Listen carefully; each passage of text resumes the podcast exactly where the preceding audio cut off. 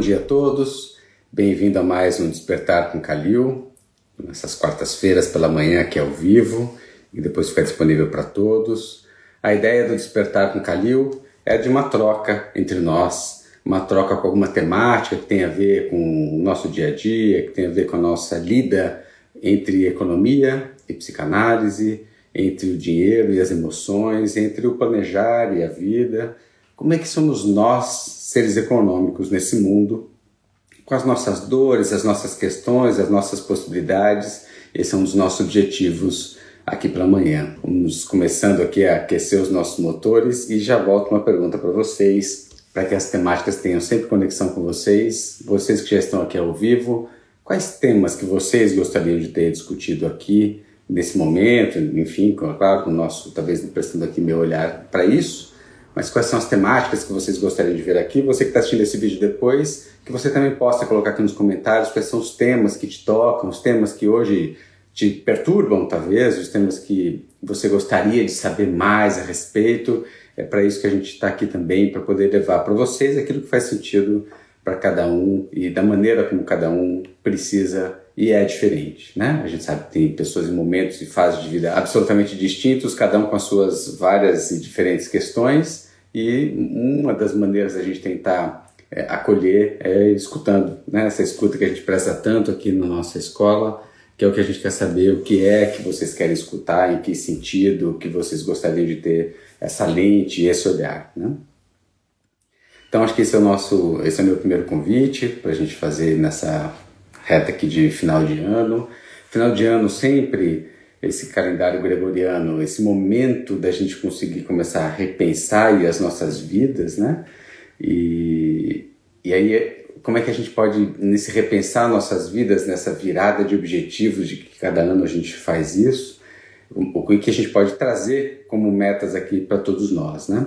A Vanessa coloca um comentário aqui, um tema que ela gostaria de é sobre a nossa relação com o dinheiro que é um tema grande, né? Isso é um tema interessante. Obrigado, Vanessa, por compartilhar. Fábio, Jim, quem chegou aqui recentemente, eu estava fazendo a provocação de quais são os temas que vocês gostariam de ter discutidos aqui. Essa é uma das ideias da gente é, comentar, ou seja, a partir de vocês, né? O que, que faz sentido a partir de vocês aqui. A nossa relação com o dinheiro é muito interessante, né, Vanessa? Eu vou falar sobre ela aqui. A gente tem uma relação tóxica, a gente tem uma relação desconectada muitas vezes, iludida, a gente tem uma relação escrava. Claro que a gente tem relações boas e saudáveis, mas na minha prática aqui são raras as relações saudáveis com dinheiro. O que eu vou dizer uma relação, para a gente falar o que, que não é, o que, que seria para mim uma relação relativamente saudável com dinheiro? Eu gosto daquela música, se não me engano, é do Barão Vermelho, dizer para ele quem é dono de quem. E quantas vezes todos nós, por momentos e fases da vida diferentes, ficamos reféns do dinheiro. Seja o dinheiro eu fazer para eu assumir alguns compromissos e ficar então em função disso para ter que cumprir, eu mudar aqui a minha roda da vida e desequilibrar essa minha roda da vida para dar conta de algo que talvez eu não sei se era isso exatamente que eu queria. Então, o dinheiro como meio e esse meio de troca, ele conversa com duas coisas: o meu desejo, prioritariamente, então, como é que eu atendo aos meus desejos e necessidades? É bom a gente falar, colocar isso em conjunto.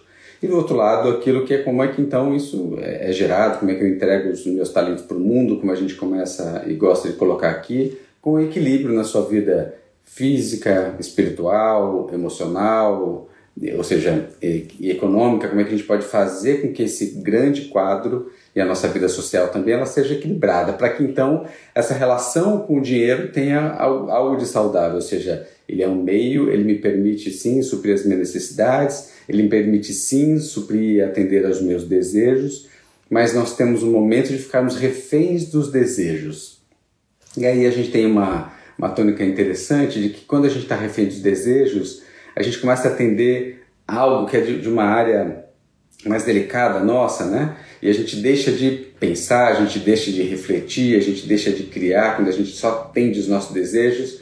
Eu diria que é o nosso ser mais primitivo ali operando, um ser absolutamente desejante, como se eu e o meu eu não tivesse controle sobre o meu desejo. É grande parte sobre isso que a gente atua e que a gente milita e que a gente gosta, de lembrar que todos nós somos autônomos, inclusive dos nossos desejos. Mas para isso, e aí eu vou falando da relação com o dinheiro, que é o pedido aqui da Vanessa, eu preciso, uma premissa aqui importante, Vanessa, é que eu primeiro reconheço os meus desejos, que às vezes eu acho que não são meus, e muitas vezes eu escondo os meus desejos através dos outros, de um companheiro, de uma companheira, do pai da mãe, dos sogros, dos filhos, enfim, cada um faz isso de vários jeitos absolutamente criativos, que a gente encontra um jeito de é que, já que, então eu preciso, né? E claro, eu estou realizando meu desejo ali. Então, primeiro ponto, que eu reconheço os meus desejos. Eu saiba que eles existem ou saiba que eles não existem e por falta de projetos próprios, por falta de desejos próprios, eu desejo o desejo do outro. Eu vivo a vida do outro, eu sonho os sonhos do outro e qual que é o problema disso? Nenhum, desde que eu não ficasse desperdiçando tempo da minha vida, é, dedicando energia é, vital em nome de alguma coisa que nem é para mim. E ok, a gente tem falado muito do fraterno, enfim, mas lembra da coerência. Eu primeiro preciso atender a mim para depois, genuinamente, eu atender a um outro.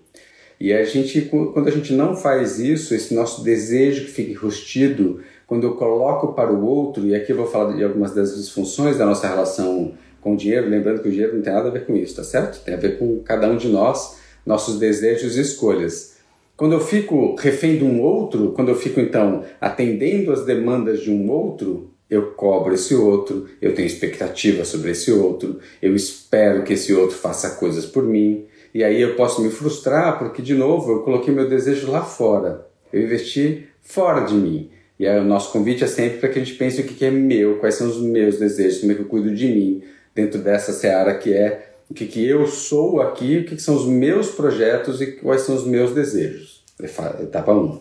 Reconhecidos os desejos, eu coloco esse desejo sabendo se eu tenho ou não projetos meus, e aqui vem um dos temas mais delicados do planejamento financeiro e tem a ver com a nossa relação saudável com o dinheiro, que é se eu tenho um trabalho com significado, ou seja, maneira como eu coloco meus talentos no mundo, se eu coloco isso de maneira genuína. E um segundo ponto muito relevante para nós é se eu então consigo saber ter sonhos legítimos, sonhos meus, projetos meus, coisas que eu queira.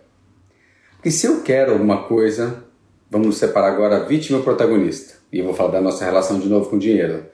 Se eu sei quais são os meus valores, se eu sei quais são os meus sonhos, se eu tenho clareza do que é isso para mim, eu estou mais ou menos refém de uma propaganda.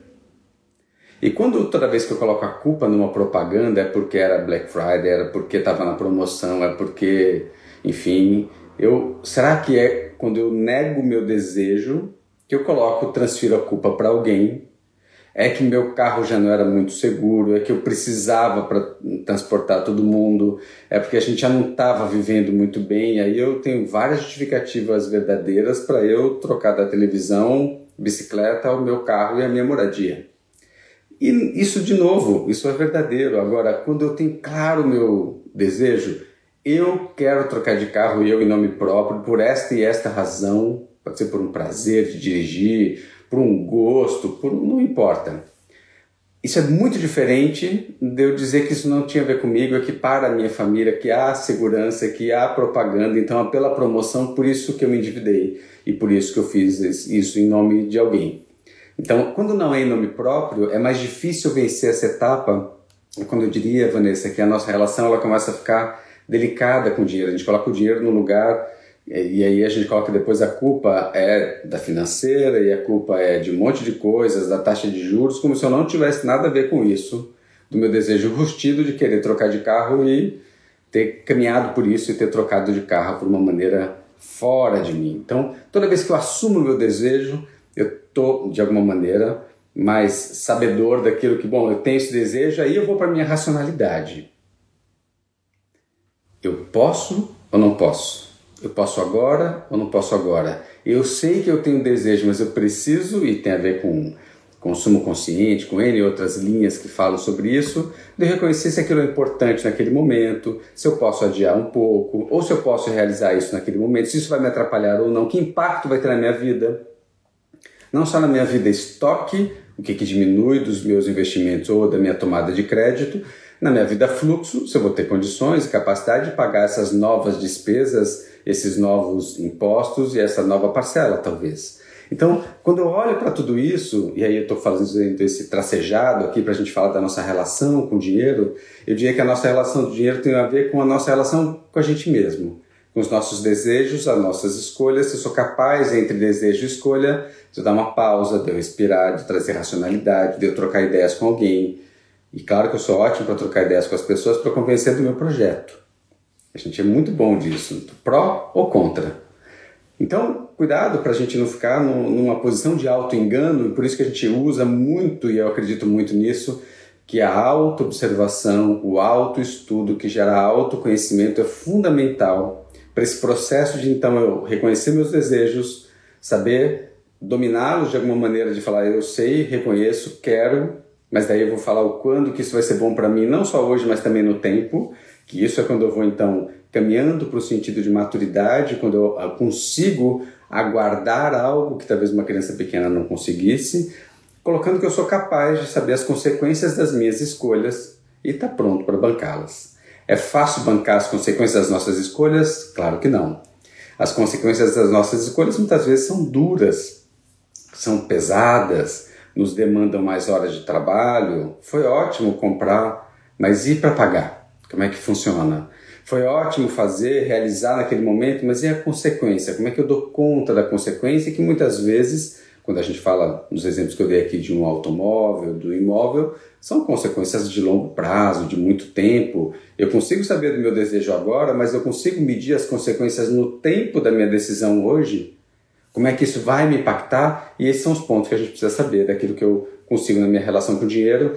Então, olhar para o meu desejo, minhas escolhas e como é que eu me coloco para o mundo, como o meu trabalho e as minhas questões e relações com o consumo.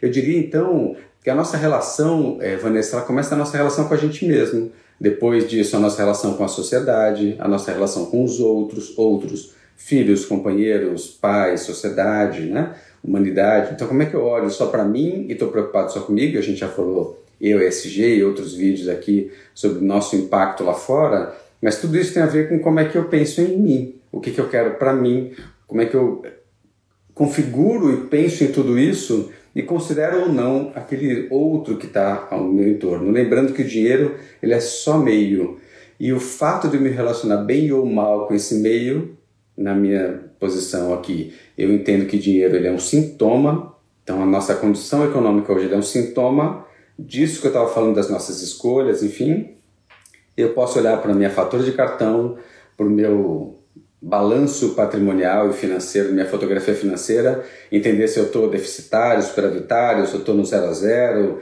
se eu estou numa fase boa, se meus indicadores estão bons nesse momento, para então me perguntar, e de, de novo, né, dinheiro sintoma, se de fato as minhas escolhas têm sido pró ou contra mim no tempo.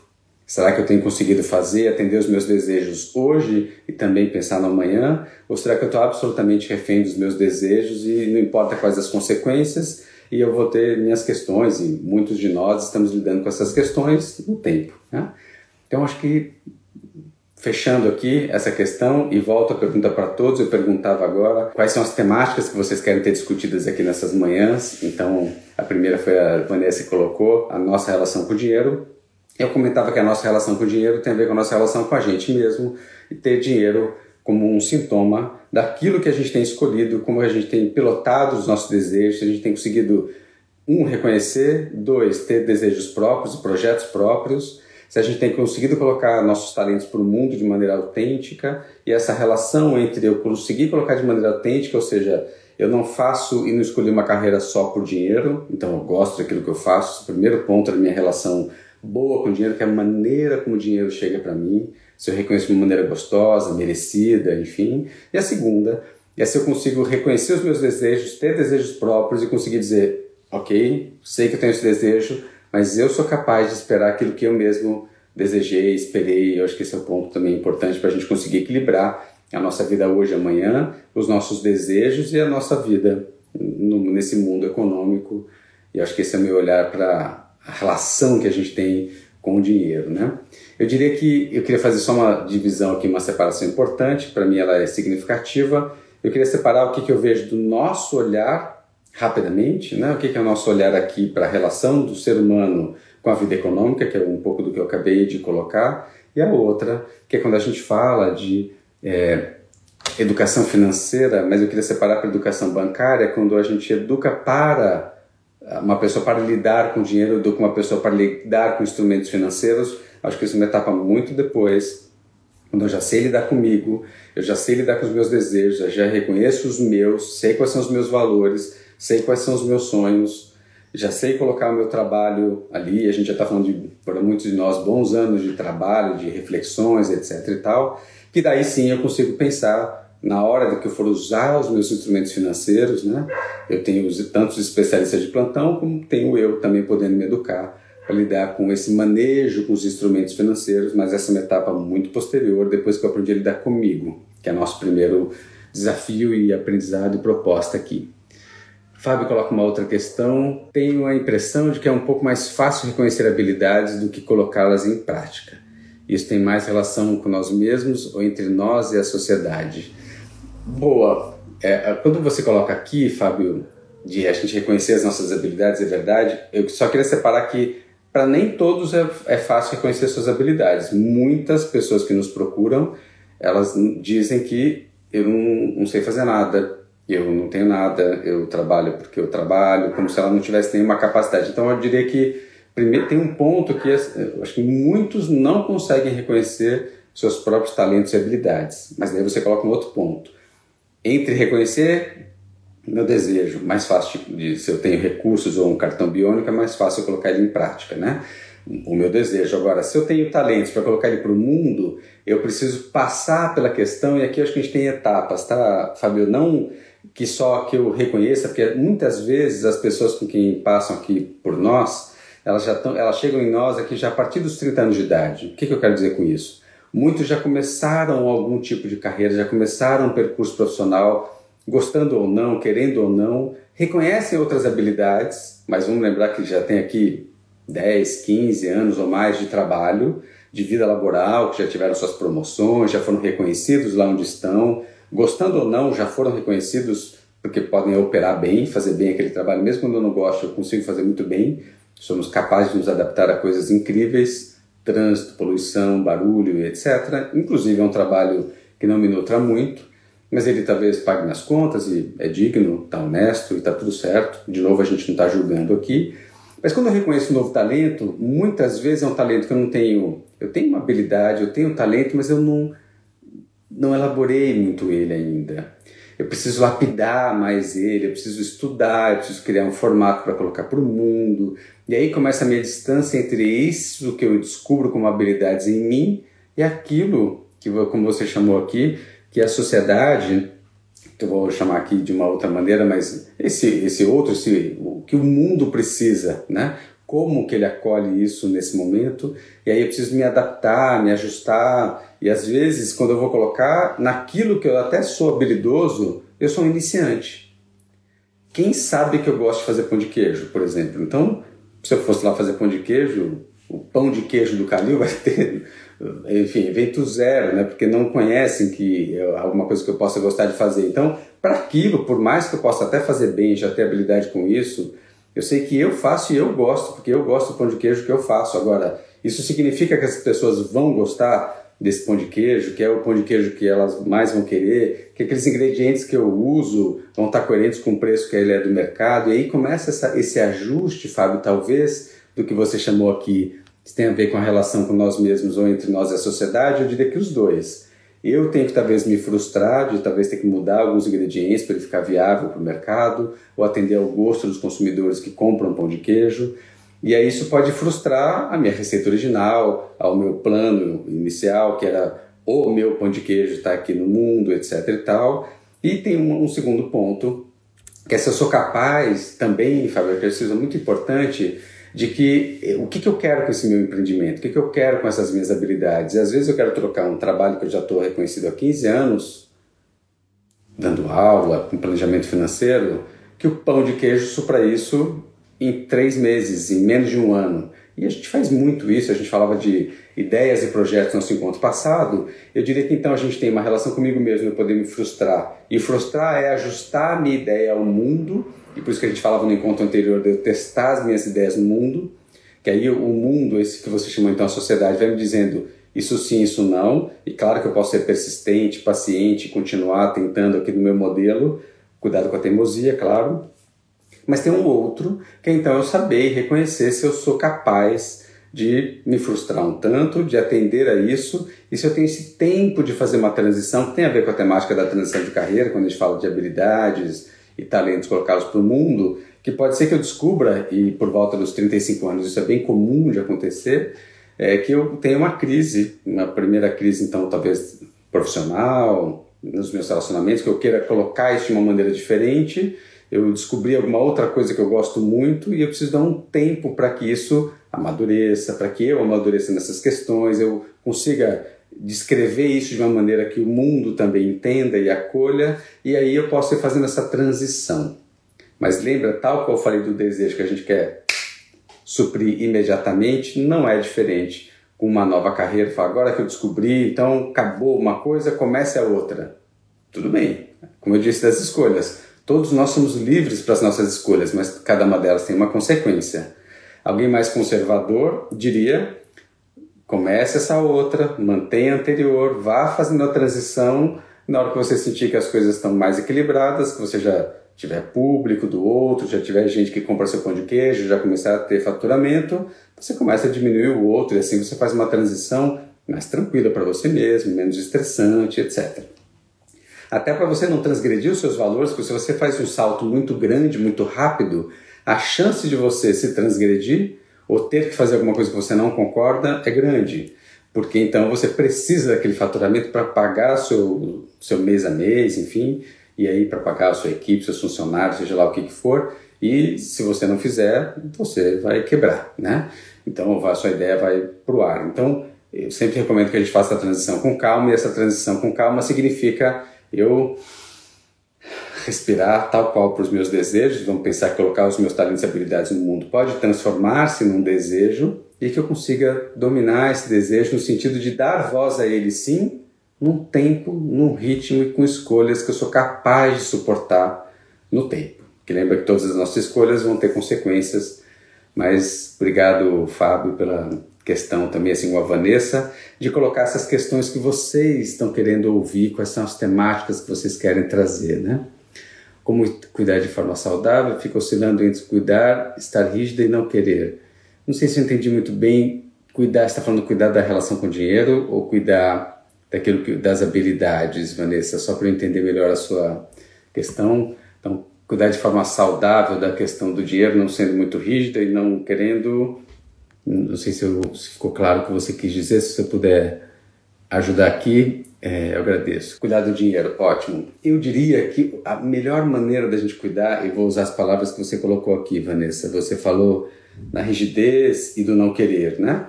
eu diria que entre essa rigidez e, e, o não querer aqui, eu diria que tanto da rigidez como do não querer tem a ver comigo, de olhar para mim mesmo. Então, a gente é, é, muito insistente aqui, a gente traz isso da psicologia, da psicanálise, de que uma vez que eu comece a atuar, tem um tripé da formação psicanalítica que eu acho muito bacana, a gente traz isso para dentro da escola, é, e a gente tenta, e a gente faz esse esforço entre nós que já estamos aqui na equipe há muito tempo, de que a gente tenha nosso próprio processo de autoconhecimento, cada um com o seu. No caso da psicanálise, é fazer seu próprio processo psicoterapêutico, né?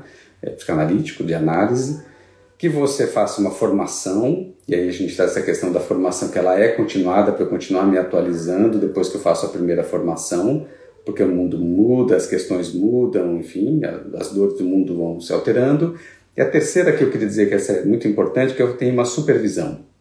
Então, olha que interessante eu sempre estou respondendo essa questão, tá? Entre eh, como é que eu vigio isso da minha relação com o dinheiro, né, para mantê-la saudável. E não estou dizendo que seja fácil, tá? Olha a quantidade de investimento que eu estou falando aqui, de tempo, de energia, Vanessa. Eu continuar me observando a minha vida inteira. Eu continuar me atualizando, mas cuidado para não atualizar em qualquer coisa, não ficar escutando notícias mas eu pensar aquilo que, naquela temática que eu vou me interessando, como é que eu vou mergulhando, como é que eu vou entendendo o que está acontecendo agora. Será que metaverso tem a ver comigo? Será que criptoativos tem a ver com os meus clientes? O que, será que eu preciso saber? O mundo líquido? O que, que, que, que acontece no entorno que talvez eu precise atualizar a minha relação? Poderia um planejador financeiro ignorar criptoativos e bancos digitais? Poderia a gente talvez entender que existem outros tipos de relação que talvez não só os mais jovens, mas muitos começam a. Eu posso não gostar, posso não, não ser afim, pode não ser para mim, mas não significa que talvez eu não precise me atualizar naquilo que vai acontecendo, né, de alguma maneira, sem perder o foco de onde eu estou, do que, que eu faço, que lente que eu carrego, que missão que eu sigo. E a partir disso, eu sim ir me especializando, então, meu processo de autoconhecimento para eu saber meu desejo, o que, que eu quero, atualizar meus projetos, o que continua fazendo bem o que não. Nesse final de ano, volto a insistir que eu possa repactuar. A gente está no primeiro dia do mês de dezembro aqui, bela data para a gente pensar. Eu tenho um mês inteiro para refazer os meus planos, para eu já começar a fazer um balanço do que foi do que virá, né?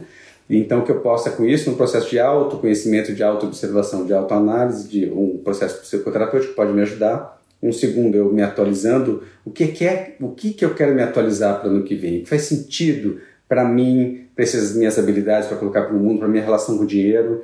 E a minha relação do, com o dinheiro, Vanessa, tem a ver com como é que eu falo entre casais, como é que eu coloco então os meus empreendimentos no mundo, então como é que eu faço, como é que eu dialogo e eu posso dizer que um outro ponto é como é que eu posso olhar para o simplificar, como é que eu posso olhar para como é que eu uso padrão versus estilo de vida. Eu diria que essas são as temáticas que eu, que eu diria como pontos de estudo, de ponto de partida, é claro, para minha relação com o dinheiro, que na verdade a minha relação não é com o dinheiro, lembra que o dinheiro é meio. Para manter essa relação saudável, eu preciso manter uma relação saudável com os meus pares, com as pessoas com quem eu troco, preciso manter uma relação saudável comigo mesmo, uma relação saudável com meus desejos, com meu estilo de vida e com a forma como eu emprego meus talentos no mundo. Então, isso tudo tem a ver com que eu vou me atualizar também com o meu autoconhecimento e, por último, na minha prática profissional, sempre buscar alguém com quem eu possa trocar, com quem eu possa, quando eu falo uma supervisão, e cada um tem uma, né? Pode ser um supervisor, um mentor, um coach, que me ajude a repensar por que é que eu estou fazendo aquilo, que sentido que aquilo tem para mim, se aquilo continua me nutrindo ou não e por quê. E aqui eu misturo muitas vezes o processo de autoanálise também com o processo de supervisão, mentoria, que vai me ajudar a repensar por que é que eu estou atuando como eu estou atuando? Né? Será que continua fazendo sentido? Será que eu não fiquei preso? E aí, muitas vezes, por que, que eu estou colocando alguém de fora, Vanessa, nesses pontos todos? Quando eu tenho conhecimento, um conhecimento de fora, quando eu faço um processo de análise, alguém me ajudando, me emprestando essa escuta, e uma supervisão, uma mentoria, a mesma coisa, alguém emprestando uma experiência dela para me ajudar a oxigenar eu em mim, eu e meus, minhas práticas, eu e meus modelos, minhas ideias, isso me ajuda muitas vezes a me mover desse lugar, ficando menos rígido, mais flexível. Demanda trabalho, demanda investimento, mas para a gente se manter saudável, vamos lembrar do corpo físico, preciso beber água todo dia de manhã, me hidratar ao longo do dia, beber aí um, uma quantidade importante de líquido ao longo do dia, cada um com seu peso, altura, etc., para pensar o que, que precisaria. Preciso me alimentar de maneira saudável, preciso movimentar o meu corpo, preciso dormir bem, preciso ficar menos estressado. Olha o trabalho que dá para ficar saudável do corpo físico. Corpo mental não é diferente. Eu preciso conseguir falar das minhas emoções, eu preciso colocar as minhas vontades para fora, eu preciso conseguir expressar ou não a minha raiva, a minha felicidade, meus entusiasmos, etc., para manter essa minha vida ativa, ter a vida social de alguma maneira nutrida, me ajuda a cuidar dessa minha vida emocional, mental, e muitas vezes o processo de autoconhecimento me ajuda a sair das nossas cenas, né? Nossos calabouços, que todos nós temos vários aqui, e que de vez em quando a gente entra nas nossas cavernas, né? Nos nossos lugares aqui mais profundos, mais escuros, porque todos nós temos, pode ser um refúgio, pode ser uma fuga, mas é o lugar da gente poder elaborar muitas vezes algumas questões. Então, manter nosso corpo físico, emocional, espiritual, econômico saudável dá trabalho, mas a gente sabe que o estar saudável vale muito a pena. É, com todo o investimento que ele demanda, e a gente sabe muitas vezes isso quando a gente não está com ele saudável, quando a gente está endividado, quando a gente está acamado, quando a gente a gente está com uma situação de uma síndrome do pânico ou de alguma coisa parecida que a gente lembra o quanto faz falta estar tá saudável e aí a gente começa a dar valor para aquilo que a gente chama do investimento no estar saudável, que não é qualquer coisa, mas é muito significativo e importante que a gente caminhe para ali, né? Bom, é isso. Quero fazer mais um convite aqui antes da gente encerrar, que vocês possam compartilhar aqui quais são as temáticas que vocês querem ter discutidas é, nesses nossos encontros dessas manhãs de quarta-feira, nesse despertar com Calil. Hoje a gente teve duas provocações, uma da Vanessa, como é que é a nossa relação com o dinheiro, que a gente começou esse nosso encontro. A segunda foi é, do Fábio, de falar como é que a gente coloca nossas habilidades para o mundo, se a gente se vê primeiro conosco mesmo, né, com a gente mesmo nesse desafio, ou se a gente com a sociedade, onde que a gente coloca, que foi a nossa segunda temática de caminhar aqui. Disponha, Vanessa. E a ideia é essa de que a gente possa ter mais temas. Eu estou fazendo essa provocação aqui com vocês. Caco, obrigado também. Para que vocês coloquem o que, que vocês têm vontade. Então, vocês estão aqui ao vivo, já agradeço pelas contribuições. Se tiverem comentários, façam aqui sim. E você que vai assistir depois, coloque aqui nos comentários quais são as temáticas que você quer ver discutidas nos nossos próximos encontros de dezembro até esse nosso final de ano. Obrigado a todos vocês. Um ótimo mês de dezembro, uma ótima reta final desse calendário, pelo menos, e que a gente consiga repensar, ressignificar, repactuar e, por que não, iniciar coisas diferentes né, daquilo que a gente tem vontade de fazer conosco, com os outros, com quem está ao nosso redor e que a gente possa ser essa mudança que a gente quer para o mundo, que a gente possa começar nessa mudança em nós. Por isso que esse olhar para a gente vai ser um convite bastante importante e repetitivo muitas vezes, mas acredito que é por aí que a gente caminha e evolui, olhando com todo o desafio que tem cada vez mais para nós, né? O poder do suficiente, muito bom, Ana, isso é bacana, hein? Esse é um tema bastante interessante, registrado aqui, para a gente começar o nosso encontro que vem, o, o poder do suficiente, né? o que, que é suficiente para cada um de nós, que é muito diferente para um, para outro, Obrigado pela dica aqui, Ana, e aguardo todos vocês colocarem as mais questões e até a próxima quarta-feira.